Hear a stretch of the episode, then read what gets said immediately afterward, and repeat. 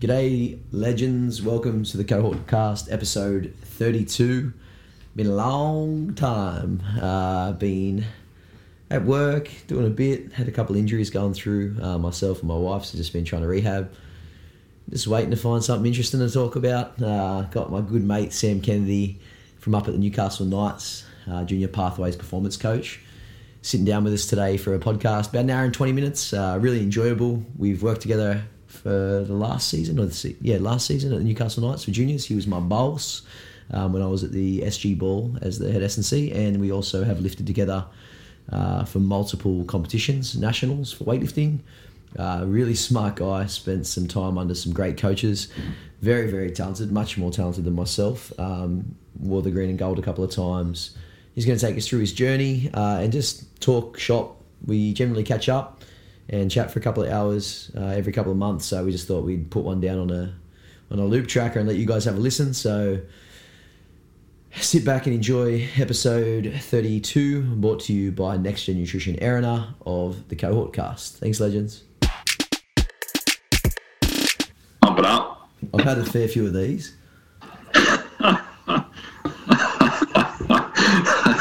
you bring the energy, mate. I gave one to Starry when we did the podcast. Gave him a C4, and by the end of the podcast, he's holding the mic in his hand and it's just doing this. First time he's ever had a pre-workout. Yeah, fuck. I haven't had pre-workout in that long. Mate, you can't take anything. The amount of times you get tested, it's unbelievable. All right, guys, welcome uh, Sam Kennedy to the podcast. Um, we're going to go through a bit of bit of everything today, a bit of shit talk. I normally have uh, a pretty good little dialogue set up, but I'm gonna I'm gonna free I'm gonna free ball this one with my mate old Keno here because uh, generally how it works is we ring each other and talk for two hours about rubbish, and I thought it'd be cool to capture some of this on the podcast and maybe people as stupid as us want to have a listen to it and see what happens. Good way to waste two hours. Mate, um, I wanted to start a bit differently with yourself. I wanted to get into the into the meat of the stories and get us rolling with some some fire. So I thought I'd ask you uh, what you'd consider your greatest athletic moment to be, personally. Um, probably um, if I go back to 2017, talking more about weightlifting, um, like from a more from a personal perspective, um, was probably something similar to what you're going through at the moment, mate, with your wrist. Um, had a an avulsion fracture in um, my wrist, um, sprained a couple of ligaments and things like that. But it was, I think it was approximately like eight weeks out from um, my second like international competition, and it was basically like a rehearsal for the Commonwealth Games in 2018. So it was the Commonwealth Champs in 2017. I got um, got jammed up in a clean. I was trying to hang clean 170, and was a bit slow on the way through, and basically went to bail out, but was obviously too slow to do that. My elbow caught um, my knee, and then jammed my wrist up and got a little break there in the in the trapezium bone, um, similar to you, mate. And Yeah, so um, it was just like a bit of a a bit of a weird one in terms of just the uncertainty around preparation leading into the comp. I sort of thought that I was probably going to have to pull out, um, and then uh, sort of trained around it as best as I could, doing squats and um, heavy pulls and things like that.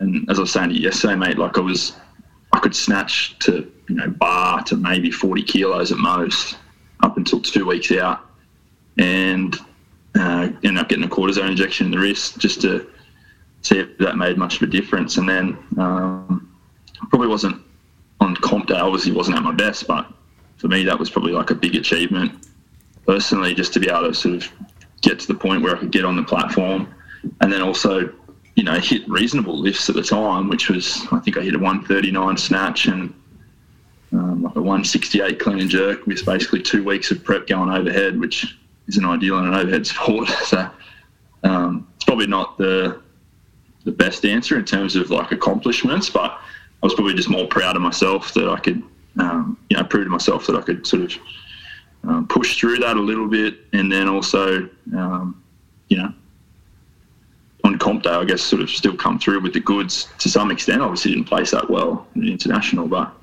um, sort of proved to myself that I can, you know, um, you know, get to that level and then also sort of mix it. And yeah, I think I just surprised myself to be honest. Yeah, I checked through your. I was, I was going through some of your old stories yesterday, going down the rabbit hole of, of the gram and trying to figure out some of the time the timeline of that. Um, yeah, and it, I think it's it's so good.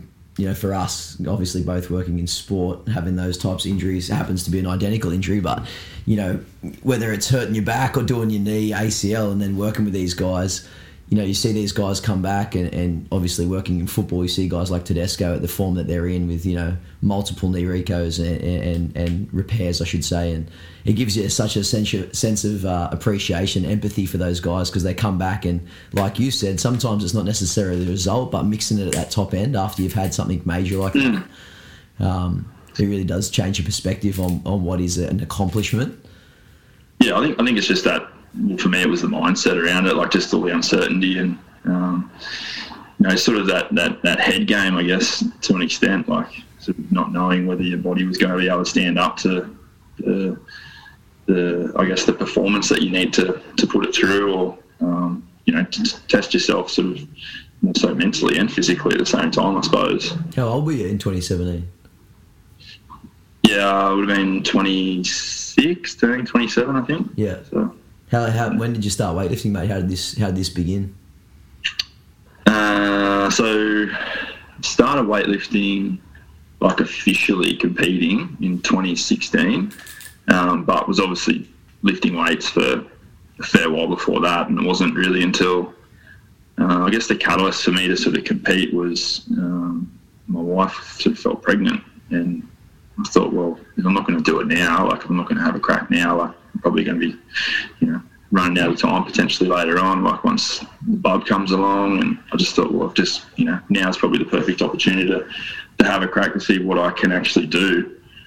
Um, so I sort of, yeah, jumped down that rabbit hole and, um, yeah, so I sort of, I've been competing for, what's that, four years, I suppose, on and off, just with different things with work and, and family and, you know, there's obviously a lot of things that get in the way um, when you work full time professional sport in terms of competing on weekends and going away on training camps and stuff like that. It's not obviously ideal, and it doesn't obviously work out work out all the time. So um, I haven't done like a lot of competitions compared to probably a lot of other more established weightlifters, but um, I've probably cherry picked the ones that have been important or um, non-negotiables to get to you know nationals or states or international comps and things like that. So. Mm. Do you?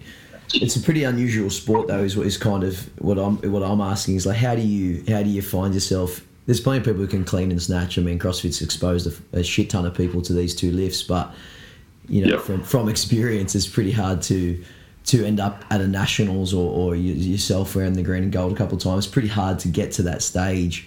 Um, I was just kind of wondering where that's you know sort of power output comes from. yeah, well, I mean, I always played sport, so I guess going back to my early days, I was always probably gifted um, athletically in terms of I was always a fast kid.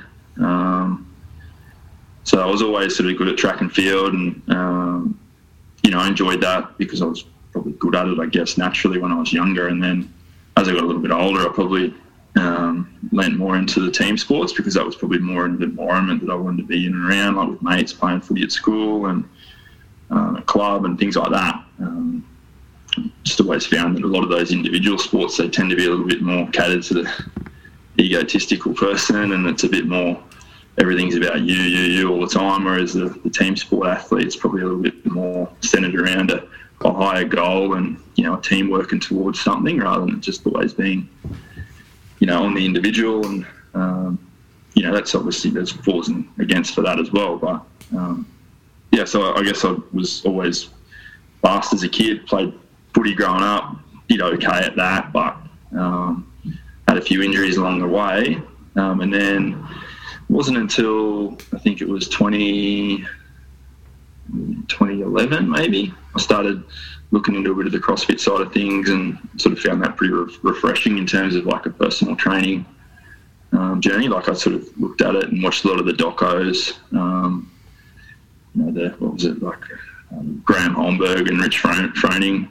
What was that one? It was like 2010, 2011, something like that. That was probably like the first thing that I sort of saw of CrossFit, and I was like, Fuck, this is pretty, this is pretty cool. Yeah. Um, and you sort of get exposed movements and stuff that probably aren't as um, common to be seeing in just a regular Globo gym or you know 24/7 fitness sort of facility. Things like thrusters and muscle ups and um, even like Olympic lifting to an extent. Like I was still only young at that stage and hadn't really seen a lot of it. So I guess it's sort of for me, it was like sort of broke up the monotony a little bit of some of the conventional things that you'd see in normal gyms. And um, me sort of had an injury at the time, had my first shoulder reconstruction around that sort of time, and I started looking at CrossFit, and I was like, well, this is cool. Um, you know, give it a go, try something different.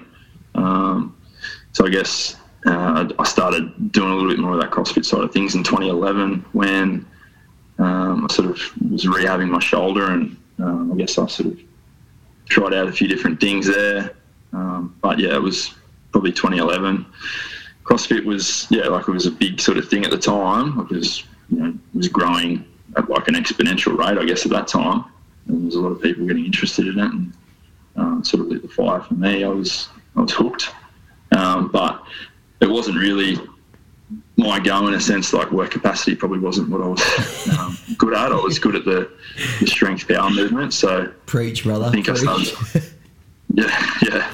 So I think I started doing like a linear progression sort of style, um, following more that CrossFit football methodology, which Yeah. was that I guess strength biased CrossFit workouts. I guess if you had to explain it John in simple terms. So it was, you know, somewhat periodized in a way that it was like a linear progression on your main sort of barbell lifts, um, and then like a short sort of metcon, I guess you'd say, like just more sort of shorter, sharper, and heavier sort of um, workouts, which was stuff that I was naturally good at. So I sort of, you know, probably went down that that way a little bit more, and then the older I got, obviously, the more I sort of biased towards more weightlifting movements, and I guess the um, the conditioning pieces sort of fell away a little bit more, and I become a little bit more of a, a specialist or a, purist, I suppose, in, in the weightlifting stuff. So, And and then obviously along the way, you- it was always sorry, mate. Sorry, did anyone tell you like to compete? Because obviously, like you know, guys like myself, if I see someone who can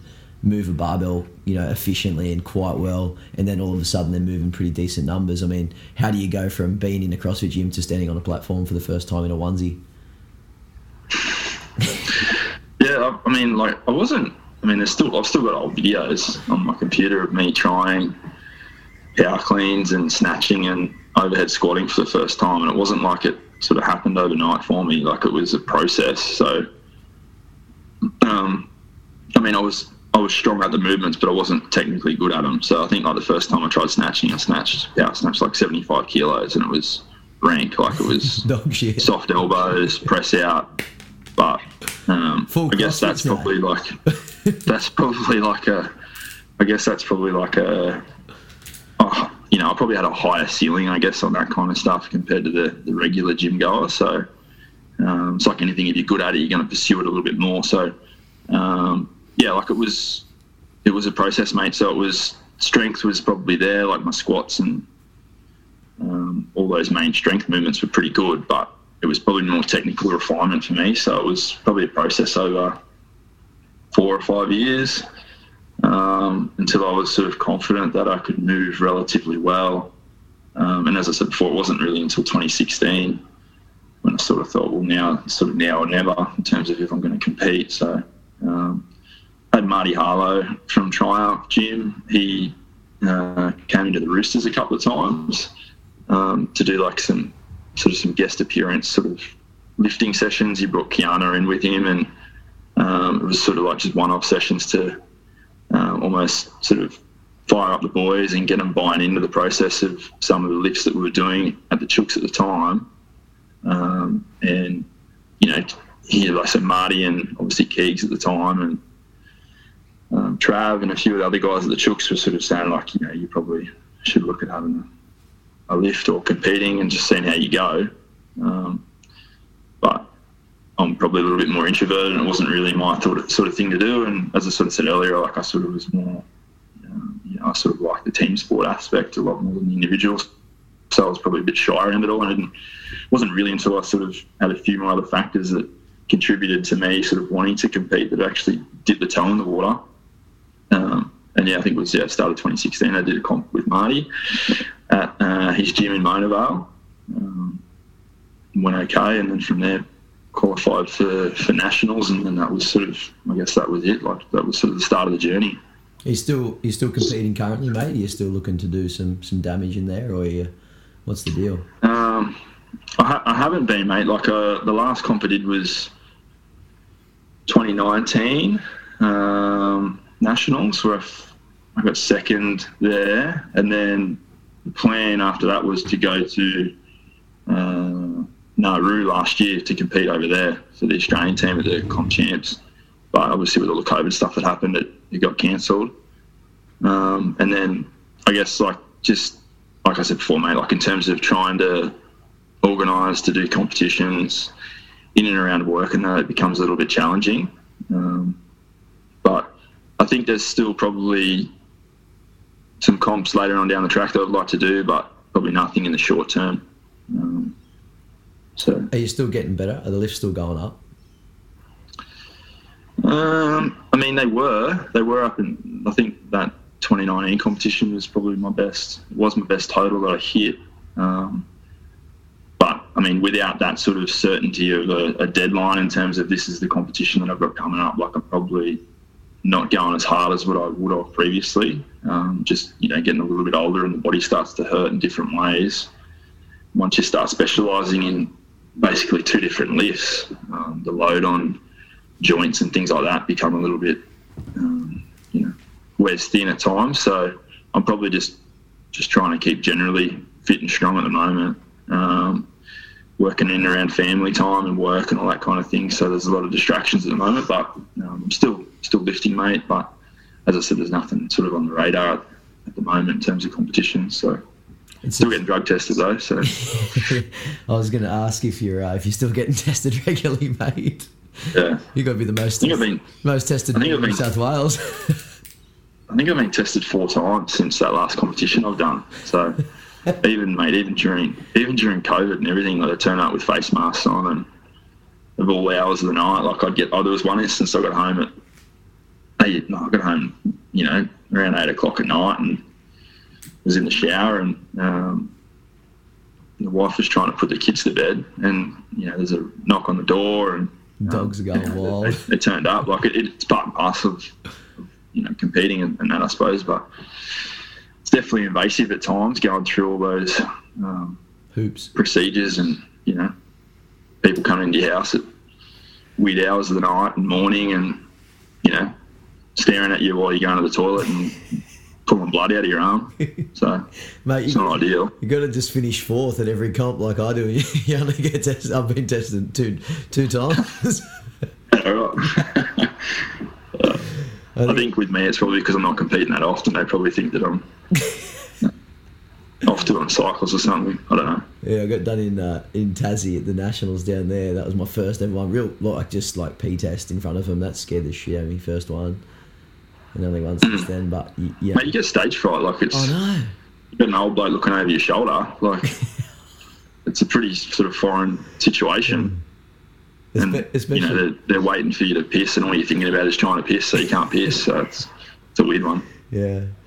So um, t- t- tucking into some of that work stuff, you sort of mentioned, you know, obviously spending some time at the Roosters and having Kiana and Marty come in there. What, what's your current role for those listening, mate? Like, what's your current duty um, with the Knights, and, and what are you doing currently? Yeah, so end of 2018, um, the Roosters NRL team that was I think the first grand final win they'd had of the two. Um, so I got a role up in Newcastle um, as the Elite Pathways physical performance manager. So um, I took that on end of 2018. Been here since then. Um, I guess what that role is is um, the Knights obviously have a big nursery of um, rugby league players, big sort of big area that they can draw on from all the juniors. So I guess to narrow it down, simply like my role is to sort of oversee all the physical um, performance elements that go into the elite pathway system here at the Knights. So um, you know all the strength conditioning stuff and any anything related to performance kind of falls on my shoulders, and I oversee all that. Um, I've obviously got staff that junior staff that I have working with me day to day um, because I can't obviously service all those teams and myself. So I guess I'm sort of the boss of of those junior coaches, and um, you know, part of my role is to help mentor them and um, help them deliver the best programs that we can for those young footy players coming through, and um, hopefully get them sort of to that next level, which should be you know NRL, and then also you know not just get them there, but help them thrive, and then also get them to you know play 50 or 100 games for the Knights in the future. So a lot of the stuff that we do um, currently, you know, we won't sort of see results from it potentially until you know, three or four years down the track when those guys come through the, the grades and progress through the through the system and um, hopefully you know get more through to play NRL than than not. So many um, under that uh, in that nursery under that umbrella of kids and all those different teams. How many how many boys would you say and girls are under that umbrella that you have to sort of oversee if you had to put all the teams together and it's, it's changed a little bit. So last year we would have had, I guess, I think there was like eight sort of development programs that we had running. Um, prior to COVID, we sort of condensed that down a little bit, but um, this year we've we've had like an under 17s boys, an under 19s boys, and under 19s girls. Um, we don't have a Jersey Flegg or an under 20s or 21s team this year. Um, we've got a reserve grade team, so um, and as well as some sort of junior development squads that we've got started now. So we've got some sort of 14, 15 year old kids and regional academies and things like that. But um, yeah, sort of anywhere from I guess 150 to 200 sort of athletes. Um, I guess you'd say uh, under my umbrella, and obviously there's you know you see the older ones and probably the more uh, mature guys a little bit more frequently than some of the younger guys. But yeah, that's probably the, the number that we're, we're looking at there. Do you, do you feel the significance of that role? I mean, in S and C, in all the podcasts, in all the all the all the papers, all the write ups, it's all about junior development. Do you feel that, um, you know, necessity to, to get that right and to to knuckle down in that in that space because it is essentially the future of the sport and and and I guess you know it's changed so much and now people do value that that role that you're in specifically and and the the, the, nourishing of that talent is, is essentially the, the new focus for all sports, um, especially in Australia. Um, do you feel that role? You know, does it feel like that? Yeah, mate. Like it's it's it's a big responsibility, but um, it's a fun role to be in as well. Like I feel like you know my fingertips are on a lot of those guys' futures to an extent, and it's a way. Um, obviously, you want to teach them good habits and how to move well and efficiently. Um, and then also probably inspire them in a way to make them enjoy the process of training and you know teaching them educating them how to get to the next level and it's not always going to be about physical it could be more lifestyle and holistic sort of approach of sleep education nutrition hydration recovery modalities like things like that that uh, i guess fall under the umbrella of a performance coach these days which a lot of people probably don't realize. Um, you know they probably think it's all just about lifting weights in the gym and you know how much size have you put on a kid when the reality is that that's only one sort of element of the of a footy player you know they've got the technical the tactical um, focuses the like I said the lifestyle is a lot that goes into developing a, a footy player these days um, with the way that the games become more professional and the money that's getting thrown around as well the expectations higher mm. um, so that when these kids do progress into an NRL system, whether it be at the Knights or somewhere else, like the expectation is there for those kids to have all that information and understand it and live and breathe uh, being a full time professional. So yeah, like it's a big it's a big job, um, but it's, it's, something that still excites me, and um, you form uh, relationships with a lot of these kids that um, you know, like even say five, six, seven years ago, like when when I had like the first sort of team that I was responsible for, like kids from that under 18s team, like I still talk to this day. Um, that have you know some have gone on to play NRL and others haven't, but um, you know you're sort of building lots and lots of relationships with lots of kids from different backgrounds. So um, you know, they sort of they appreciate you more if you you know show more of your human side and um, show them how much you care about them and want to um, believe in them to get to that next level. So. Hmm. How do you get to that stage where where you you know so now you're sort of overseeing and being more of a performance uh, coach and manager? How did you get into that position? Um, like you know, what was your path? Was it like you know, coach or S and C, or how did you move into that? Yeah. Um, probably goes back to when I was at uni. Like I started doing uh, a bit of like gym instructing, personal training while I was at uni. Um, sort of that sort of come about after that sort of CrossFit phase I went through. Like I, I realised that I didn't want to be a work at a mushroom farm anymore while I was going through uni. So I thought, let's uh, let's actually start working in the field that I want to eventually get into. So I was a gym gym instructor or personal trainer for around two years while I was going through uni. Um, and obviously was training myself and got pretty strong and um, was lucky enough to get invited down to the Roosters for the 2013 preseason. Um, so I went down there and was, you know, in there every day, you know, from 6 a.m. until, you know, when sort of NRL would finish in the afternoon. So I was doing big hours and loving it. Like it was an awesome environment. That was, I think, Trent Robinson's first year there at the club. So there's lots of changes going on at the time. I think they, they were pretty close to getting the wooden spoon the year before. So new coach, fresh environment. Um, you know, I was young and keen and enthusiastic. Um, pardon me. So Keegan uh, Smith invited me down to come out and help him out in the preseason and did the entire preseason with him. And then uh, once sort of the in-season phase come along, I went back to union to finish off my degree. And then um, from there, the following year, I basically moved down to Sydney. Um, you know, to take up that sort of SG ball role with the with the Roosters team, and then again just continue on like an internship style where I was still, you know, full time in a sense working with the NRL boys, but obviously wasn't getting any kind of financial assistance with that. It was, you know, pretty much just move down to Sydney and do your best, and hope that it worked out, and um, it did in the end, which was good. Um, but I was probably lucky in a sense as well that we had a lot of good athletes and staff and coaches that um, you know demanded success and um, you know that that season 2013 season with uh, the NRL ended up winning the premiership and um, the following year with the SG ball team which I was responsible for we won the competition. So I mean I think those factors obviously help that when you're winning you know regardless if you're doing a good job or not like it's probably going to be um, more favourable for you in your in your circumstance. So yeah.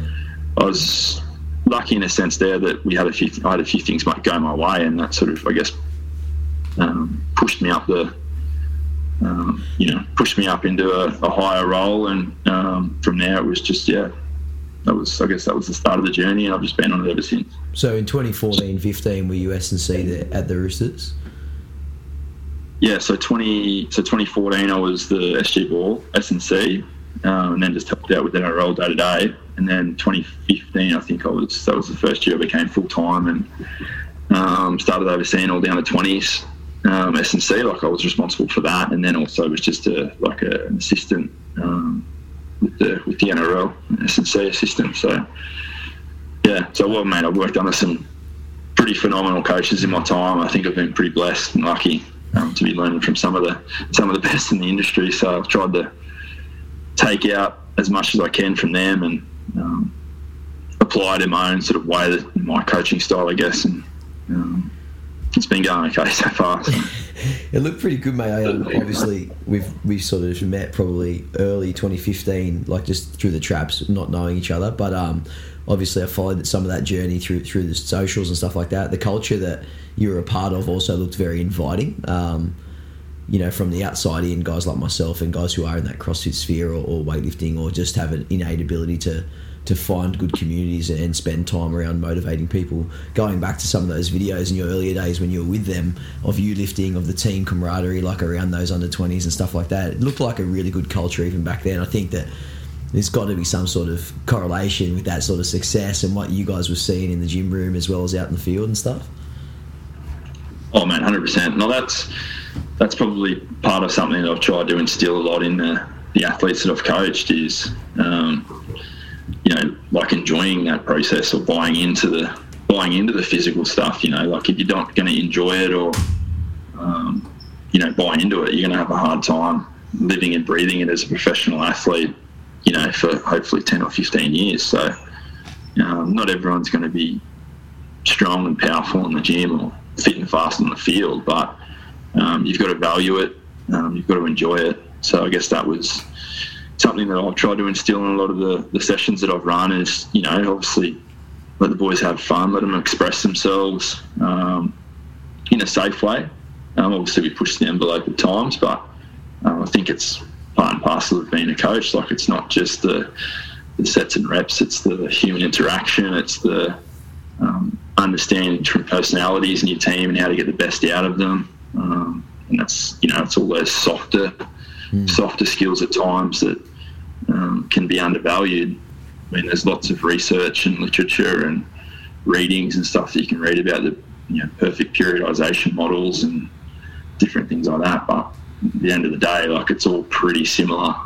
Uh, most teams are doing similar things, so it's understanding how you get that that last sort of you know cliche one percent performance game out of them, and a lot of the time it's going to be psychological motivation. Um, you know, that's that's a, that's a big side of it. So getting the getting the vibe on in the gym, using music and, and things like that, and um, getting the boys excited and loud at times, like it all it all helps. Um, you know, if they're going to be bigger, fitter, faster, stronger as a result of it, then I think that's that's it's only got to be a good thing, ever. Yeah, it's it's, it's um, interesting that the intangibles these days, the things that you can't measure, like those things you're talking about, are the majors that have changed in the last sort of 10 years in the S&C world. Like the, the tangibles, like you said, the, the back squat, the front squat, the clean. You know, yeah, there's been an induction of, you know, power specific coaches and weightlifting coaches and specialists coming in. But if you look at the teams who are creating the most success, you know, the Melbournes, the Roosters, the guys like that, it's everybody talks about culture and culture has a, yeah. is represented in a bunch of intangibles attitude commitment to each other teamwork camaraderie and these things are very very hard to measure on a pen and paper you know um, so i think it's really cool that that's where your focus is and that's where you sort of uh, the things that you sort of feel that are most important that you've you, you've learned from other people are those intangible things you haven't mentioned reps and sets you haven't gone through positions and movement and um, that's that's a really cool thing because I think that that's the modern that's the modern game. Whether it's you're a discus thrower or you're a footballer, you know, we're talking specifically because you work with NRL, but you know, the S and C world is very similar across a lot of power sports. Um, and these intangibles are something that are very, very hard to measure and hard to get your, you know, let's say you're going for a performance review as a coach. They very rarely talk about that stuff. So it's it's cool, but I think I can't wait to see when in ten years from now how those are almost measured. Um, because we measure yeah. so much these days. People wear heart rate monitors for training. They wear, you know, trackers the whole time. You've got exercise science monitoring training and rest and recovery. You got average mums and dads wearing root bands, you know, to check their sleep. And um, it's going to be a way in, in the in the future, in 30 years from now, where they check these intangibles. And I just I'm excited to see what those are and how we how we enhance that performance in, in between the years. Yeah, hundred percent, mate. It's a it's a big area and it's it's only growing. Um, you know, a lot of those psych- psychosocial factors and um, you know, it's it's probably more prevalent with the, the younger kids as well. Like the, you got kids coming from, you know, you might have had a kid on a shovel since six a.m. that morning, turning up to train at three three p.m. and you're trying to get him to lift weights. Like when his motivation um, is low, you know, and you've had kids that, you know, been at uni all day or whatever it is. Like there's lots of different factors that um, come into like those those pathway athletes, and um, know, you don't have your you don't have complete control over those those younger guys like you do with the with the older senior sort of NRL players. So it can be a little bit more challenging that way. Um, but it's just yeah, it's learning how to adapt. I think that's probably one of the biggest traits that feel young coaches working in this space need to possess is that adaptability and being able to make decisions on the run and um, nothing's ever going to be optimal in this space, like with this with these this demographic that I work in. So it's sort of learning how to maximise the benefit or protect against the downside as much as you can. Um, compared to say that NRL space, I guess you'd say. Hmm. Oh yeah, much trickier space. Um, much more, like you said, like it's not when you're in the NRL, it's a professional job. There's there's also an expectation when you've got to keep driving two hours to come to training after working all day. You know, it's a totally different ball game. The expectation that he has of you and you have of him. You know, he's kind of looking at you to help him and protect him and make sure he survives the session. You know, if you've been sitting in a car yeah. for two hours and you put him out for a for a MAS sprint session, you know, you, you're kind of playing with a bit of fire, but you know that's not what your expectation yeah. is of an NRL player. Um, yeah, hundred percent. What's some talking about tangibles though in terms of the, the the junior space? Is there certain things that if you're a parent listening to this that your kid should be doing. You know, like obviously, you know, personal experiences, the, the more the better in terms of variance. I think that variability is just so crucial, not just because of the space I'm in, but just, uh, you know, for the future of the of the human being, of the athlete. But is there movement patterns, or is there any tangibles or measurables that you think all juniors should be doing? Like if they're 15, 16, coming through the ranks, there's just patterns they should be hitting. Yeah, I mean, there's obviously all the the known things like you know just learning basic movement patterns in in multiple different planes like squatting, you know, pushing, pulling, lunging, throwing, jumping, all those things. Like you don't, you know, there's a there's a change in sort of that that thought process of specialisation um, these days, especially around team sport athletes. That um, it's almost better for them to be exposed, like you say, to multiple different sports growing up. Um, I would say probably the the biggest things, you know, the things that aren't going to sell. They're not sexy. It's the you know just being consistent with you know turning up, just just turn up and listen to the coaches and buy into what they're saying. So it's you know having a good uh, you know, being exposed, I guess, to a decent sort of training program or having a, a, decent mentor or coach helping you along the way and looking out for your long term benefit rather than the short term gain of you know what you need to do right here and now to um, win this competition in an under 14s grand final or whatever it is. Like it's you got to have that long term approach. Um, you know, how's this what we're doing today going to help me three or four years down the track? Um, but I think it's it's that stuff, and then it's it's all the other stuff as well, which kids struggle with these days with all the distractions. In my opinion, it's the it's the sleep, like getting getting decent sleep so that kids can recover and they can retain information and their bodies can heal. Like that's for me, that's the main thing. Like that's the underpinning of all health is sleep. You know, hydration, nutrition. Those are the big three, in my opinion, in terms of young kids and the things that they've got the biggest work on. Is you know, are you sleeping consistently for eight hours? You know, six, seven days a week. Um, are you hydrating you know, before you train in the afternoon? Or, you know, are you, are you drinking water when you get up in the morning? Um, are you eating breakfast, you know, before you go to school so you can learn and retain information better? Like, you're not getting that down right to start with, then everything else you, you know, put on your body is just going to be an added stressor and you're going to be under recovered and, and you know, guarantee that you're probably going to be injured too in the short term and generally those kids like from uh, like personal experiences that they already do the movement. They're already fucking playing football touch union. They're already playing three different sports. They're already in terms of like you know a lot of people say like movement and sleep and food it's like they already move. Like these kids who want to play football in 15 years they they want to be the next Billy Slater they're they're playing footy. Like they're doing enough footy it's those things that yes. it's those things that you're talking about. You know, like staying on their phone playing computer games till two a.m. at 15 years old mm. is probably doing severe damage to their performance. You know, uh, compared to say have missing a day of footy or missing a week of footy.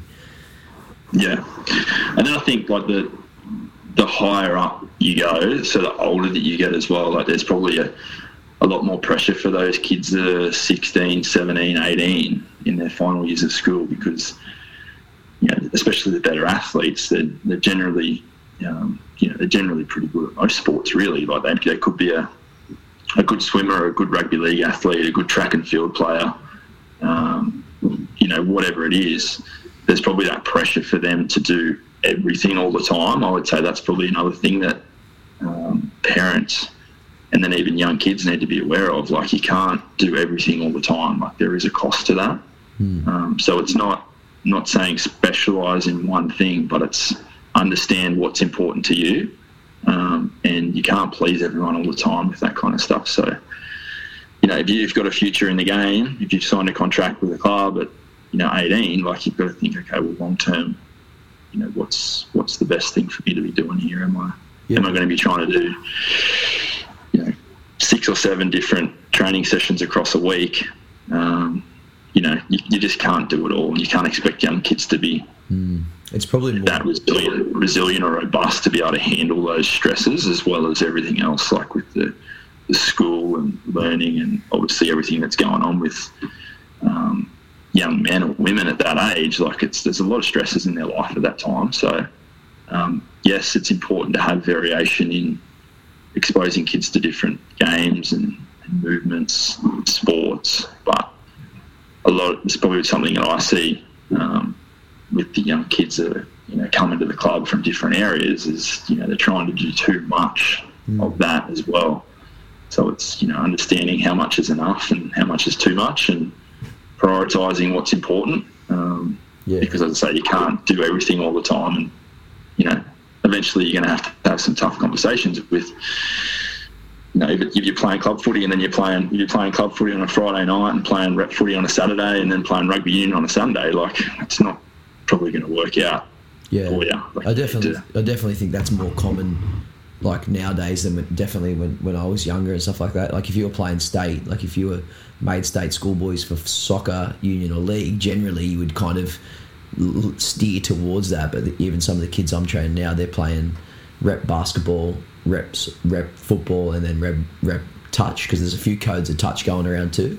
I think during adolescence, like you know, it, it's really cool as many movement patterns as possible, and then like you said, as they sort of, especially if you signed a contract, you know, at 17, um, 16, 17, you got you just got to have a risk reward conversation around around that. Um, yeah, for those kids, whether you're a parent or, or a coach, or a parent to coach, or you know vice versa, and you're not trying to steal away their their opportunity. You're actually trying to help them, and I think that that's definitely an area that needs to be to be looked at for those. yeah, and that, that's the thing, mate. A lot of those, you know, if you if you if you're involved in four different teams or sports or whatever it is, like each of those coaches are working in a silo. Like they're not they're not thinking about all those other things that that kid is doing. So like they're only thinking about that that moment and that time and that you know that afternoon or that evening or that morning session or whatever it is. Like they're not thinking that you know little little Johnny is going to go and you know he's going to go lift weights this afternoon and then he's going to play basketball and in the morning he's going to get up and go to swimming training or whatever it is. Like there's it's got to be something that. Um, you know, it's it's something that's unsaid, and it's it's just something that I'm seeing a little bit more prevalent with these, especially these more elite kids coming through. Is they generally they generally excel in a lot of different sports because they they have those underlying athletic traits. So it's know that's the, that's the challenge for me in my role. It's having a like having those tough conversations with those kids and not like you say stealing those opportunities away from them, but trying to narrow their focus a little bit more. Um, the higher they the higher levels they get to, and understand that, um, like I said, you can't please everyone all the time. It, will come to a point where you do have to make a decision around like what you what you want to do, or you know how you want to move forward with with the sport that you're playing.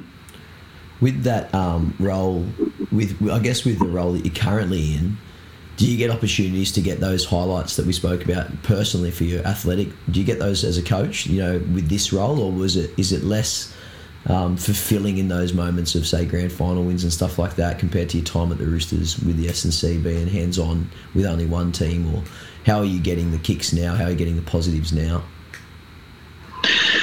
Um, I think a lot of it's just, mate. Like I think this space that I work in, like the physical development in the kids, you know, it's it's almost rapid in a way. Like they they look at a dumbbell rack or they pick up a an Olympic barbell, and you know they pretty much get stronger straight away. So it's rewarding seeing kids grow, um, and they get that confidence from, you know, breaking records in the gym or you know, seeing how that translates in their performance on the field. Um, so I mean that's obviously one rewarding part of the job. The other, I mean, there's there's lots of different sides of the you know the role that I'm in that is rewarding as well. Like even simple as someone coming back from an injury and getting through their first game back, and then you know seeing the relief and um, ecstasy on their face at the end of the game, knowing that you know they've they've come back and they've they've over you know overcome that hurdle that has been in front of them for you know whether it be a short term or long term injury, like it could be a four week injury or it could be a, a nine month, twelve month ACL. Like just those little moments are special, as well as um, obviously just seeing kids made like over the years more like a longitudinal thing where you know you see kids progress from Harold Matts or SG Ball, which is under 16s and 18s, and then you know eventually get their first first grade debut. Like it's that's a special moment as well, and it should be celebrated. Um, you know, obviously the kids excited as well, but even everyone that's had their fingertips on them as well, like they feel that reward of being a part of that that person's journey to get to that level. And um, I guess those moments are they're special as well. Um, but I mean, yeah, like just just every day. I mean, the the boys and girls that I work with at the moment, like they they've always different personalities, and they've always you know they're bringing energy, and um, you know there's weird conversations that you have every day about stuff that they're going through at school or relationships or, whatever it is. Like for me, like I'm sort of the coalface a lot of the times. Like I'm seeing them in the gym, I'm seeing them on the field. Like S and C coaches or performance coaches generally in rugby league probably spend the most time with the, the athletes or kids or whoever it is that they're working with the most. You know, like the the head coaches are obviously having a lot of other things they need to deal with. Um, you know, they've got media commitments and all that kind of stuff, which makes the, the job a lot bigger than, um, you know, just a standard footy coach. But um, performance coaches have, you know, they're they're dealing with the, the athletes the most, in my opinion. They're the ones in the gym in the morning doing the prep work with them. They're the ones in the gym, you know, helping them with the weights. They're the ones on the field warming them up, doing speed, running conditioning. Um, they're the ones doing recovery. You know, there's they're spending a lot of time with these these athletes or kids. Um, so you sort of, like I was saying before, mate, you form special relationships with these these people, and um, yeah, I mean that's rewarding in itself. You build such a rapport. I mean, they're such a they're at such a you know. It's, it's, it's probably not the right word, but fragile just because of the amount of emotional changes they're having and hormonal changes. You know, they're, they're influential, they're, they're, they're sort of in a, in a peak of their physical growth, so they're you know really heightened in, in awareness. And when you're giving them you know cues and things like that, they really want to impress and do well. It's a pretty it's a pretty special place that, that age group that you that you're working with. Yeah, man, hundred percent. It's definitely rewarding. Definitely a rewarding age. Um, and like I said before, mate, just seeing those kids progress over the years, like that's you know that's that's something special, and seeing them grow into young men and women. Um, you know, that's that's what it's all about, in my opinion.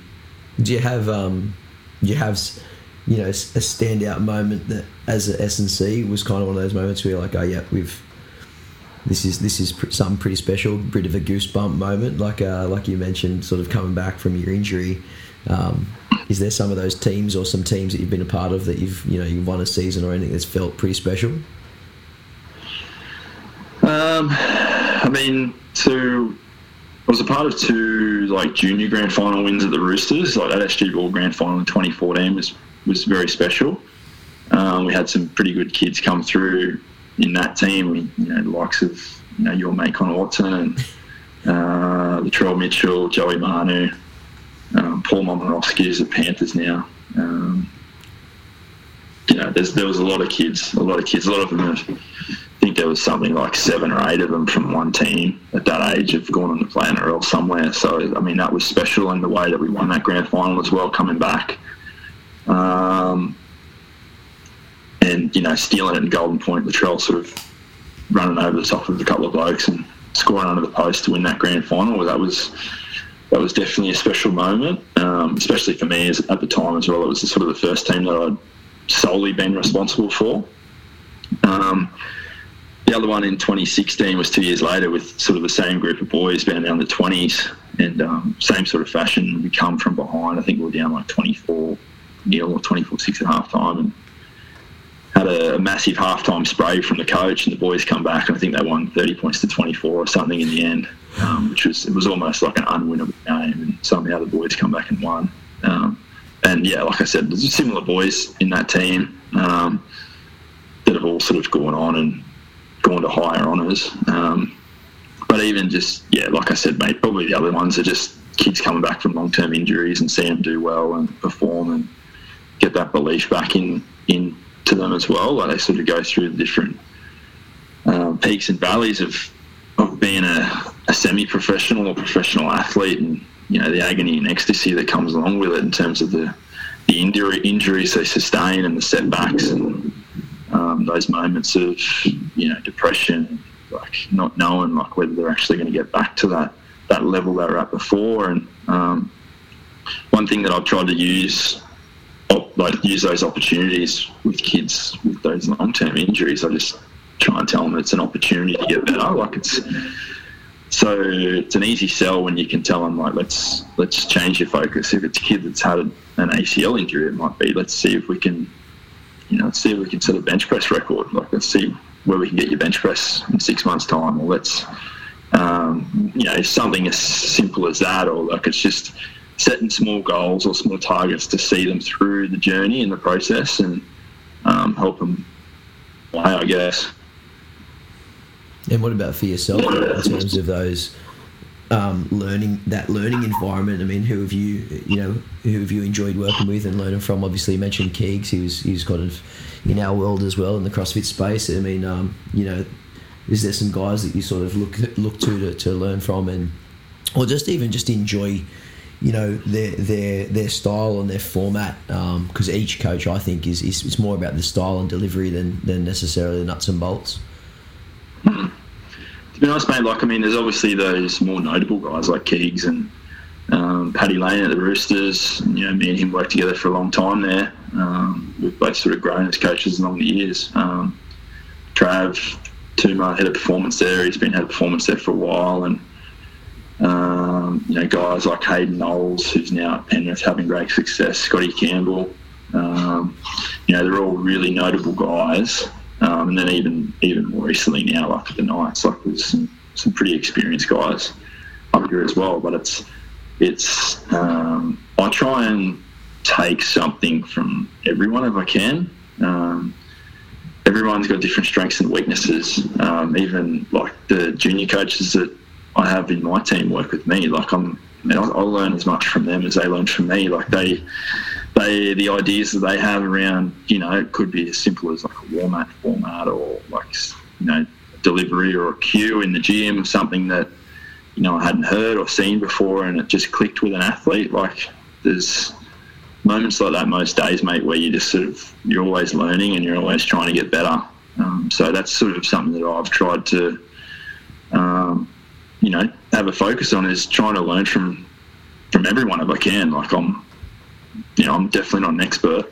Um, the stuff that I'm good at and the stuff that I need to get better at as well as a coach. Um, and I guess just understanding your strengths and weaknesses and um, um yeah, like trying to learn and, and grow and um, yeah, there's there's definitely stuff there that um, a lot of these junior coaches are bringing that I think gets lost or forgotten as you get older and you've been in the role for a long time and it's sort of the monotony of it all sets in. It's that sort of youth and, and enthusiasm and, um, you know, just having a different thought process or mindset around how to deliver one part of content on, on the field or in the gym or whatever it is. So, yeah.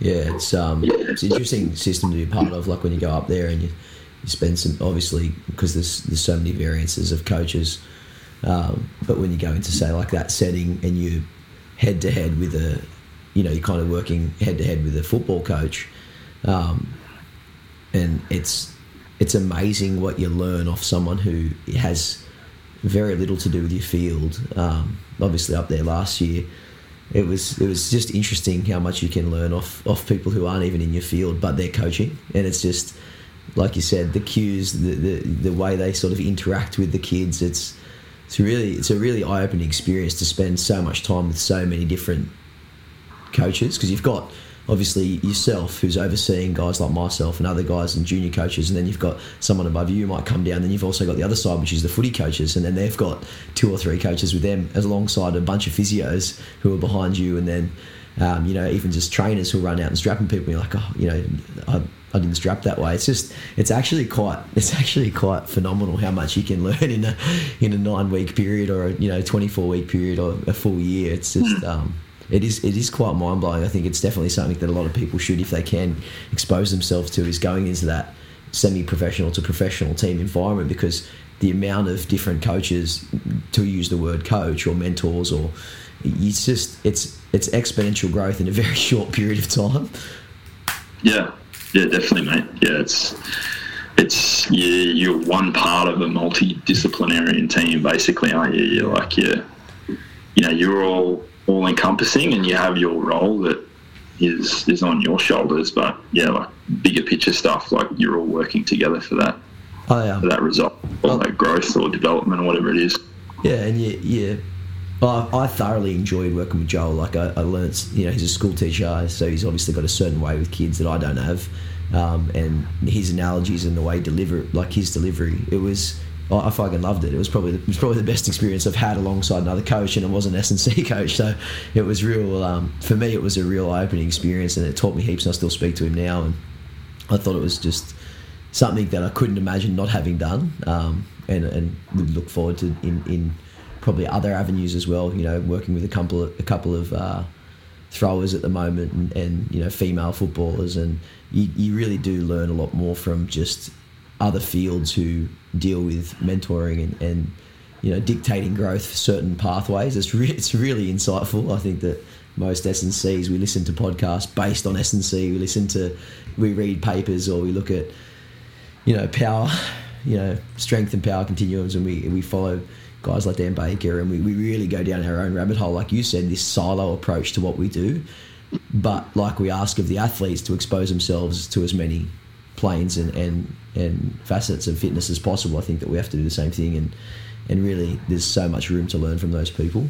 Hundred percent, mate. Couldn't agree. Like you need to, if you're going to go down this rabbit hole of coaching, like you need definitely need to have that growth mindset in terms of being willing to learn from every opportunity that you have. And um, like you said, it, it could be reading research papers, or it could just be spending time with a, a sports trainer on the side of the field and learning the best way to strap an ankle or you know tape a knee or, or whatever it is, strap a wrist. Um, there's always moments of growth that happen in this environment, um, and I guess it's just at, at times it gets lost, but it's it's about you know using those opportunities, embracing it as much as you can. Go on touching on something you've mentioned a few times today, and I've obviously wanted to chat about um, being in this space and watching football at the moment. The injury thing, uh, you sort of mentioned that a lot of your time with the young boys is, is sort of, you know, realigning their focus. There's a hell of a lot of injuries with any sport and stuff like that, and we do spend a lot of our time there. I'm here right now with the trapezium uh, weightlifting injury, and you know, my wife's got a a knee a knee issue happening that we're working on. But currently, there's a pretty um, big focus around HIA and knockouts in in the NRL. Um, as well as other things, obviously, last year with COVID, we, we stopped the players from playing contact for you know five, four or five months, and then throw them on the field. And uh, um, there were some pretty major, major lists weekly of injuries. What's your take at the moment on the on the rule changes and the effect they're having on the game um, in the current in the current environment? Yeah, so I guess like, I mean, everyone that sort of follows rugby league's probably been aware of it to an extent. Um, obviously, the, the increase in injury toll, um, but also, like you say, like the, the changes in rules. Um, you know, more recently, in probably the last twelve months or so. You know, with the with the idea, I think was to, you know, reducing the change or bring more fatigue into the game to, you know, allow the smaller guy to excel like they used to, you know, from, you know, 15, 20 years ago. Um, you know, more recently, like the body shapes and sizes of players as the game's got more professional, like the boys are getting bigger, faster and stronger and the contacts and collisions are, you know, they're only increasing in, in magnitude. So I think with that, like I think with the more professional the game gets, like the, the contact side of things, like there's going to be, um, you know, you use the analogy of a, a car. Like if you're driving a, a Prius compared to Ferrari, like the the collision, you, you have a crash, like you you know which one's going to come off um, better.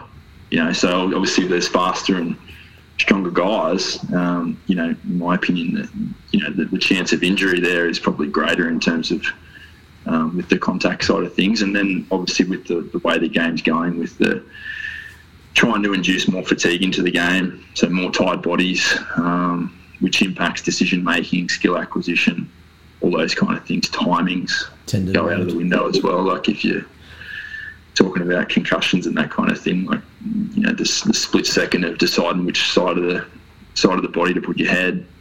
If you get that wrong, like it's you know it's it's catastrophic. Like it you know more often ends in a HIA or you know a head injury assessment, which you know they go off the field for for a concussion test basically.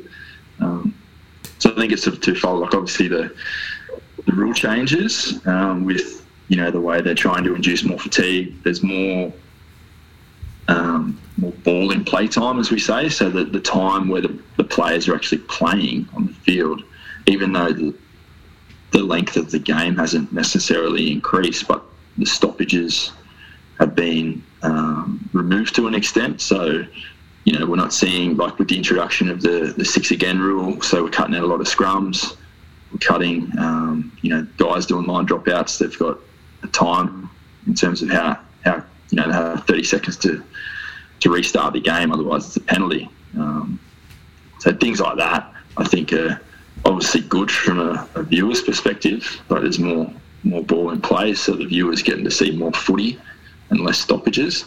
But I think, uh, obviously, you know, with COVID and everything that's happened in terms of time off and always not having that same contact load that they would have had if there was no stoppage in the game, I think all those things contribute to that overall injury toll, um, as well as the rule changes and and obviously all the physical side of things as well. Like we're, we're obviously trying to get that extra one percent in, in the gym, on the field, in speed, all those things um, to an extent are going to contribute to the to the risk of, of injury. I'd like to think that you could prevent every injury, and there's a reason for every injury, but I feel like at times, like sometimes it's just you know, it just happens. Um, but yeah, it's it's a complicated issue. Um, Do you think there's obviously measures that we try and put in place to try and protect and prevent injury as much as we can, whether it be the stuff that we are doing in the gym. But I think at the end of the day, whenever you're going to be playing a contact sport, there's always going to be that underlying risk that you know something can and probably will go wrong at some point in time. It's it's pretty rare that you'll meet a a seasoned NRL player that has got through their career without any kind of serious injury. Yeah, I guess I guess there's like there's obviously I think there's probably a couple of things happening. One is that the rule changes are made instantaneously, and then the bodies and boys are supposed to adapt. You know, it's not an evolution of the sport. It's just like okay, six again rules in this year. The year before, you know you don't have that. So the ability to adapt to that might take say five to five years right? Like to because it's like you said the sport's changed. So 15 years ago some guys 20 years ago the front rowers might have been like running behind bins on the weekend doing bin runs now you've got these full-time professional athletes who are power cleaning and doing ice baths so you had this adoption and this constant growth with the sport where people became more professional they're taking training load at training so they're, they're getting contact time at training because people understand that to build resilience you need to be able to do that stuff in practice um, but I think that like it feels and I, and I sense that there's some there's some heat around the issue outside of the sport. I mean, if you read the paper every single weekend at the moment, it's a lot about HIA. There's a lot about the injuries, and I think that it's it's a hard one for us to expect the players to adapt to such rapid changes in the game, um, and especially as S and C coaches or physios whose job it is to prepare those athletes for those things. You're seeing rapid change in the speed of the game, run meters um, from certain from certain players or a certain um, type of athlete, and you're trying to then trying to then how do you then uh, I guess express or explain to the public that that's what's happening? You know, you're seeing it's not just like you said; it's a very complex issue. Um, it's not just that it's the, the changes there. The changes in two years from now might make no difference because the player's size, speed, style of athlete who plays the game may adapt to follow that new style. Um, like you said, it's a much faster game. You see in scrums maybe once every, you know, two two and a half or something like that. Um, so I think that there's there's that side of things where the game is at the fingertips of how do we get more viewers? We need more money. So we need to make sure that that's taken care of because without that, there's no players, there's no media coverage. Um, but then it's like, well, we've also got to give the players time to adapt to this new style um, of playing under fatigue, or do we do we add another change to match that, where we have a faster game where we have five interchange in the first half and five interchange in the second half? Um, you know, and then there's also the issue of the safety of the players. Um, I don't think anyone like would argue that with contact sport, NFL, you know, rugby union, that uh, it's not. I think everyone understands there's a risk reward when you when you sign up for that, but just that rapid increase in the last couple of years, I think, is, is sort of bringing to light a lot of things. Obviously, the HIA and the the issue with the 18th man this year has been brought to light, and then Gussie commenting on it last week, which caused a huge issue. Um, it's definitely been brought into the public's eye a lot more. That's all. Yeah, yeah, I couldn't agree more. A lot, a lot, of, a lot of the times as well, like you think back to COVID last year, like when the players resumed training, like like you said, they had, I think it was like a four week build up before they yeah. got back into playing games after you know being away for six weeks and you know trying to do their best with stationary bikes and you know Olympic barbell and 20 kilos of plates. You know, like it's it's a hard one. And then even even this year to an extent, like the they, they brought in new rule changes, but it was, you know, it might have been February or January before they sort of announced those changes to the team. So it just doesn't doesn't give um, the athletes and, and, coaches much time to prepare for those rule changes. Um, but yeah, mate, I agree. It's it's it's a it's a multifaceted issue. There's lots of contributing factors. Um, yeah, I think I think it's uh, it's probably going to increase. Well, we're not going to increase, but it'll be consistent throughout the year that we'll continue to see these type of injuries and concussions and things like that. But it is think, what it is. I think at the end of the day. Do you think that the HIA um, assessments and, and things are going to be more? They're not. They're not going to be going away, are they? They're going to be more pre- prevalent. Like people are going to continue to, as we get more data on this um, you're not going to see this removed. Yeah, I mean, it's obviously that you know you've got to try and protect your your athletes as, as much as you can, and um, that's you know that's one thing the NRL are trying to to try and introduce is that you know player welfare is of utmost importance, um, and I think the more conservative the rules become on that, like there's obviously going to be more and more instances where guys are going off the field getting checked. Um, and you know that media pressure is is loud, and the voices outside the game are loud at the moment around it as well in terms of are we doing enough, and we don't exactly know the long term effects or outcomes of, of these collisions and uh, you know concussions that the players are sustaining these days. Um, so it's sort of, I guess it's that we're in that period where we're trying to be proactive, um, but I guess we don't know whether that's the rules and the measures that were put in place are enough, or whether we need to be more aggressive with our approach um, to that. Um, it's yeah, I think it's one of those things that um, science will, you know, tell us in 10, 15, 20 years time, but everyone's essentially just guessing at the moment. Mm. And a, that's you know, part of the role of of you know, obviously guys like yourself working with juniors, guys out there who are working with juniors, even just at your local level. You know, if you're playing them a certain way from, say, you know, 11 to 13, and another way from 13 to 15, and you get into an NRL, it's like, you know, the game speed is, is again faster. Um, it'd be nice to see some of that uh, consistency in terms of how the game's played. Uh, so that we can prepare them as best as possible. Because uh, if you get, you know, let's say you have someone like six three and 130 kilos in 10 years you know you're not I'm not sure if you're going to see a lot of those body types if the game's going to continue to speed up um, it's it's kind of like give us give us a consistent dialogue of what we're gonna what we're going to deliver to these kids so that we can best prepare them to avoid those types of things. You know, if we can match if we can match what we're going to see at that level, like you said, getting the getting the rules in February or getting in a couple of weeks out for the guys who are already in there, then we sustain ten injuries. We pull guys up from a from a division who aren't playing in that same style. You're going to see increase in in instances. So it's you know to make it look better from all aspects. The best case is to is to deliver a nice consistent message that we can get the young the young guys ready for and develop them in a way that we think they're going to be playing the game. Yeah, I think I think is like on top of that as well. Like there's there's underlying principles that of things that you can apply to I guess protect yourself or you know potentially um, protect against the downside of concussion and you know common things that we're seeing now is you know the introduction of you know a lot more neck um, upper trap sort of strengthening work.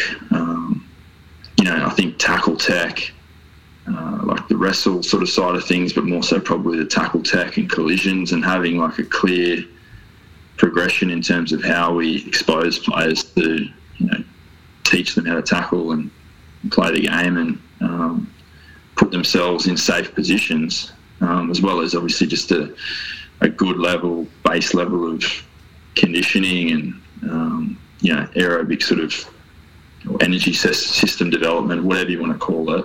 Um, you know, if you're fitter and you can um, withstand the demands of the game better, then you know potentially you can make better decisions, and fatigue probably doesn't play as big a part in in the game.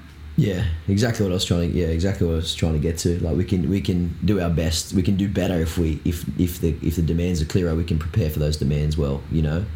Yeah.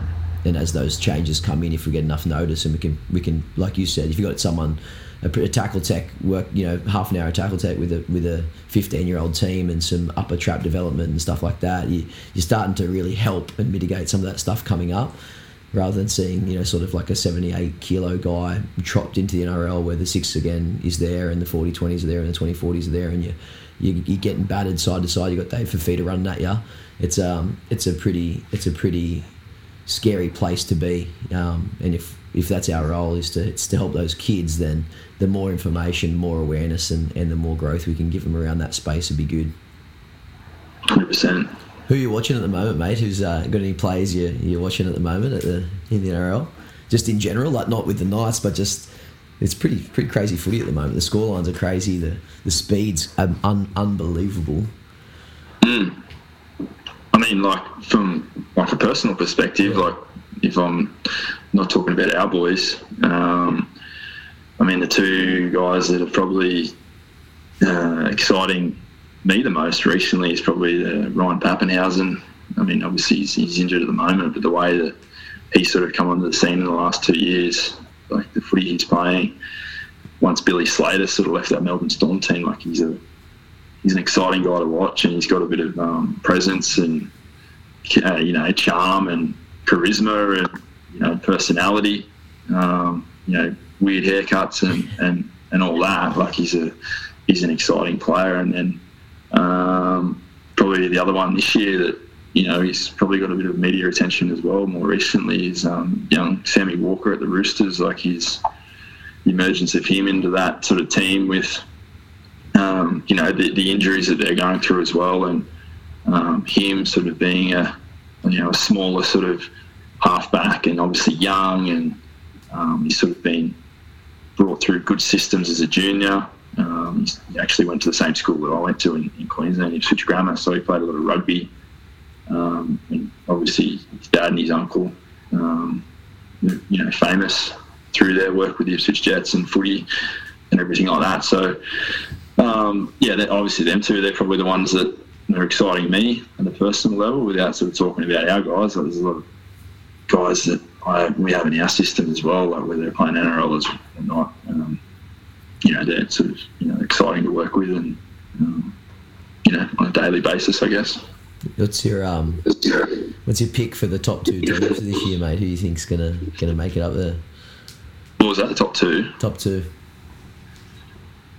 Uh, well, I mean, it'd be hard to go past Penrith. Like they're I don't, I don't think they've lost a regular season game since I don't know, like start of last year or something. Yeah, it's great. Um, so I mean, they've they've been very impressive and resilient as a team. Like they haven't had a lot of injuries, so they've they've kept their main players in the park for the most part. Um, so I mean, I'd have to say Penrith, and then um, yeah, but it's a it's a flip of the coin, I guess, as to who else would be up there with them. Um, Which is pretty crazy of- to say, considering Penrith five years ago you never would have put up there. No, no, exactly. Yeah, I think that's yeah. They've had a lot of changes out there, and um, they're obviously doing a good job with their the coaching and um, development. They've got a lot of guys that have, have come through in the recent years that have you know been in their junior systems that have helped them. Um, you know, now like a, a lot of the stuff that probably doesn't get spoken about is when you bring junior athletes through your system, you I guess potentially keep them at your club Yeah, for less money and, and things like that. So it makes it easier to, um, you know, get a lot of better players on the field for, you know, I guess that's that salary cap management and all that kind of like roster management side of things is you can develop players from within. They're probably going to be happier to stay at your club for less money than what they would if they were to go on the open market and go to different clubs. So I think they've probably benefited from their junior development from sort of three, four years ago with a lot of their guys coming through, like the likes of Jarome Luai and Nathan Cleary and Ryan Todd, um, they're fun to watch. even Christian Crichton. Um, yeah, they're all Dylan Edwards. They're all exciting players. So It's uh, it's, and they've all they've all played juniors there. So looks like a full Larrikin team. Looks like it'd be a good a good time at training down there. yeah, yeah, hundred percent. Um, yeah, cool, bro. That's about all I've got. I just wanted to touch on touch on some things, and I'm uh, pretty much watched every game since I was working with you guys down there. Now I've been uh, been converted, been converted, mate. Big uh, big Angus Crichton fan. Huge fan of the old the old forehead. He's uh, he's a bit of a beast at the moment. Um, Yeah, he's a man. He's a supreme athlete. he's unbelievable to watch, mate. Mm. But uh, Fifita as well, like last week, was pretty insane. I don't think he'll be going back to the Bronchies if he's uh, doing what he's doing. Mm. And then Pappy, Definitely. Pappy, Pappy, and Teddy, and now with uh, old Tommy Turbo coming back to make such a huge impact. There's some pretty. It's a star-studded fullback lineup in the NRL right now. It's pretty. It's pretty insane to watch the the fullbacks at the moment. Yeah, mate, definitely. It's something that, you know, probably hasn't changed, but it's something that, you know, we're seeing more prevalent of these superstar fullbacks coming through. Um, you know, they've, they've all got X Factor. Like, it's, it's hard to get a starting fullback role in the NRL anywhere now if you're not a, a superstar. Freak, So, yeah, a freak. yeah. All right, mate. Well, um, that's about all I got. Let's uh, we'll hopefully catch up soon for a for a bit of a session. I might have to just squat and I don't know Bulgarian. Yeah. Just do your best. Work around it. Thanks for your time, mate. I appreciate it, and uh, hopefully you guys uh, get some get some luck with injuries up there at the Knights. I know it's been a bit of a, a bit of a tough year this year with uh, with the NRL boys, but uh, they're still holding true, and it's good to see Ponga back and, and my mate Connor Watson working like a demon at the moment. So Mean, it's been good to watch, mate. Yeah. Yeah, they- they're fun to work with, mate. They're good. They're good kids. Good fun. All right, mate. Thanks for your time, and uh, hopefully we'll we'll catch up sooner rather than later. Thanks, mate.